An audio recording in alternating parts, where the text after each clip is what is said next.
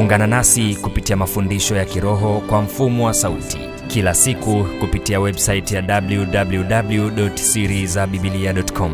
Naitwa Innocent Mashauri. Kama ni mtumishi wa Mungu na ungependa mafundisho yako yaifikie idadi kubwa ulimwenguni kwa kuandika ama kuhubiri, waweza kuwasiliana nasi kupitia kitengo cha mawasiliano kwa simu nambari 0758 70 88 04. Siri za Biblia podcast, maarifa ya kimungu. Sasa unisikilize, kwa mfano, kwa mfano unaingia kwenye ofisi, kwa mfano unaingia asubuhi, jana umetoka hapo jioni vizuri, umeenda nyumbani, alafu unaingia kesho asubuhi, unasikia hofu, unajaribu kutizama kuna shida gani, kuna shida gani, lakini unasikia tu hofu. Umeingia ofisi, unasikia hofu. Wa- Wapendwa wa kisasa watakemea haraka, lakini unisikilize, itakusaidia sana. Usifanye haraka sana kukemea. Kwa sababu pia ukikemea hata kama ni shetani biblia inasema mkaribie mungu kwanza. Ndipo mpinge shetani. Sasa watu wanataka kumpinga shetani wakati pia kwa mungu wako mbali lakini pia kama ni hofu ya mungu imeingia pale kwa sababu kuna kitu ile ofisi au kampuni au biashara imefanya kitu ambacho mungu hajakifurahia na kuna kitu kinachokuja kama adhabu juu ya ile ofisi au kampuni au biashara ambacho kitabadilisha maisha ya wafanyakazi kule ndani pamoja na wewe. Lakini wewe ndio nuhu wake kule ndani. Wewe ndio adamu wake kule ndani. Wanafikiri kweli mungu atanyamaza atakuletea hiyo taarifa. Taarifa ya namna gani? Atakuambia kuna hofu kuna adhabu inayokuja hapa. Utakapoingia kwenye maombi kitu gani kinatokea? Wengi sana wakisikia hofu ya namna hii ambao wanajua na hawajajua ni kwa nini kinatokea wanajikuta wanaanza kuomba toba. Kinachoanza kuwasumbua wanaanza kutafuta zambi mikononi mwao wanatafuta zambi mfukoni wanafikiri labda ni zambi ya bosi wanafikiri ni zambi ya kitu fulani wametafuta ya kwao. Wakikuta wametafuta zote zimeisha wanaacha mwingine ukisikia hofu ya namna hiyo kama unanena kwa lugha kwa roho mtakatifu unasikia tu gafla unaanza kunena. Gafla unaanza kunena. Umeingia kwenye shughuli yako ya biashara jana umeondoka tu vizuri. Gafla unasikia hofu. Na kama ukifuatilia vizuri utakuja kugundua saa ingine inakuwa kama vile ni hofu ambayo unaona kabisa. Ntafirisika ntafirisika alafu unasema haiwezekani haiwezekani nitafirisikaje unaangalia pesa inayoingia siku. Iko vizuri kabisa. Unaangalia wateja wengine wamekusubiri wameshapiga na simu wameweka oda pale na nini. Unaona kila kitu kitaenda sawasawa Hii- ku- unasema mwakasego unaongea kitu gani? Kamuulize mungu unafikiri kwa nini wenzake hawakumsaidia? Hawakuona dalili ya mvua. Hawakuona dalili ya mvua kilichomfanya yeye ajenge safina si kwa sababu aliona mawingu ya mvua. Sio kwamba aliona masika. Hakujua hata kwamba madirisha ya mbinguni yatafunguliwa namna hiyo na ardhini kutatoka maji. Kilichomsukuma ni kwamba ile hofu ya mungu ilimbadilishia ikaweka tahadhari ndani. Mungu alimpa maelekezo jenga safina usifanye mchezo. Hata kama itakuja baada ya mwaka jenga safina jenga safina.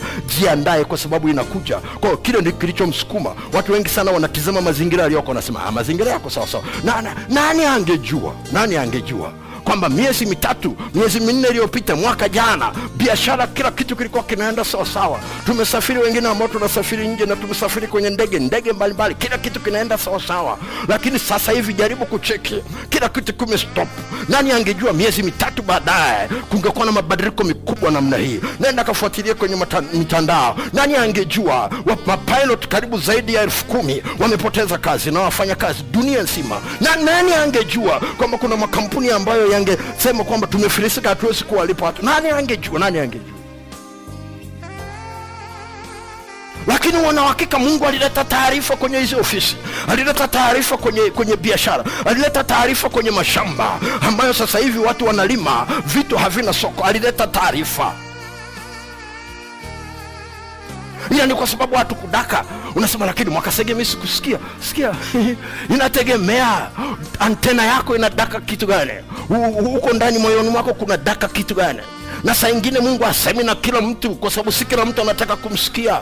Saa hiyo watu wanapokuwa wamefanikiwa wanamsahau mungu. Kasome kitabu cha yeremia. Anasemaje? Nilisema na wewe katika siku ya kufanikiwa kwako na ukutaka kusikia na unapokataa kusikia siku ya kufanikiwa kwako mungu atakapokuja mtaani utamdharau utamkataa utam, uta, utatafuta namna ya kusema huyu wa nini? Hata kanisani utaacha kwenda. Lakini nakuambia siku ziki na adhabu na mapigo yanapotokea mjini. Oh, ninakwambia kuna wengine wanamkasirikia mungu Kisomo kwenye bibilia inasema kwa sababu ya adhabu ilivyokuwa kali walimtukana mungu. Kwa sababu ya adhabu ilivyokuwa kali walimkasirikia mungu. Siju kafikiri kila mtu katikati ya namna hii anamsema mungu vizuri. Inawezekana hata wewe mahali ulipo umemkasirikia mungu na kufikiria kwa nini mungu ametuacha ameiacha dunia kama mungu ni upendo. Kwa nini kaiachia dunia imepata shida namna hii? Watoto hawaendi tena shule na kazi zimetupeletea shida na pesa hatuna. Wanafikiri mungu wewe, ni mungu wa namna gani? Inawezekana umemkasirikia kasome biblia yako. Niko hapa kuzungumza na wewe. Haijalishi mahali unapopita upendo wa mungu haujabadilika kwako. Bado mungu anakupenda lakini mungu mwenye upendo. Siku zote anataka akurudishe kwenye njia ambayo ni mbaya. Na kati ya kitu kimojawapo ambacho kinasaidia ni kukurudisha kwa kukuonyesha kwamba kuna adhabu juu ya jambo hili kuna adhabu. Unasema unaongea kitu gani? Waulize wanafunzi wanaambiwa hivi ukionekana una vitu vya kutazamia kwenye mtihani mtihani wako utafutwa. Hiyo ni tahadhari wanapewa kabla ya mtihani. Alafu akutwe na vitu anachungulia alafu aseme mungu uko wapi? Unipendi wewe. Kwani umeacha huyu anayesimamia mwalimu amenikamata? Na ulipewa tahadhari mapema. Ulipewa tahadhari mapema.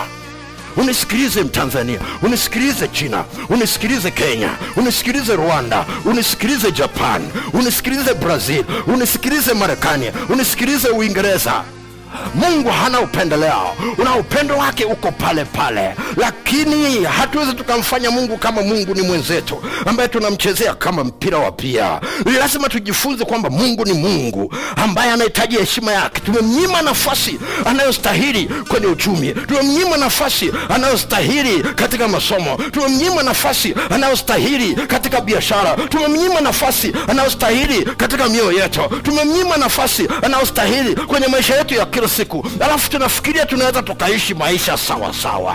Mungu hajafa. Mungu yuko hai. Na yesu alikufa akafufuka ili kuonyesha ule upendo wa mungu ulivyo wajabu unisikilize niseme neno hili la mwisho alafu tuende kuomba. Litakusaidia sana. Mungu ni waajabu sana. Katika agano la kale hasira ya mungu ilikuwa inakuja peke yake na inakuja na adhabu katika agano jipya kuna kitu kipya kilitokea. Mungu akaachilia upendo kwanza ili katika ule upendo neema yake iachiliwe. Kwa hiyo mungu akiachilia adhabu anakuja na neema yake. Na ndio maana biblia inasema je ee, dhambi izidi ili neema izidi? Kwa sababu palipo na dhambi nyingi na neema inaongezeka. Kitu gani mungu alichokuwa anataka? Ajue kwamba katika agano jipya pamoja na kwamba amekasirika lakini ameachilia neema yake kuna upendo ndani yake. Hakuna mtu ambaye ni mzazi ambaye anampiga mtoto kwa ajili ya kumuua. Anampiga mtoto sawa sana bibilia inavyosema. Inasema ili kumwokoa na kuzimu.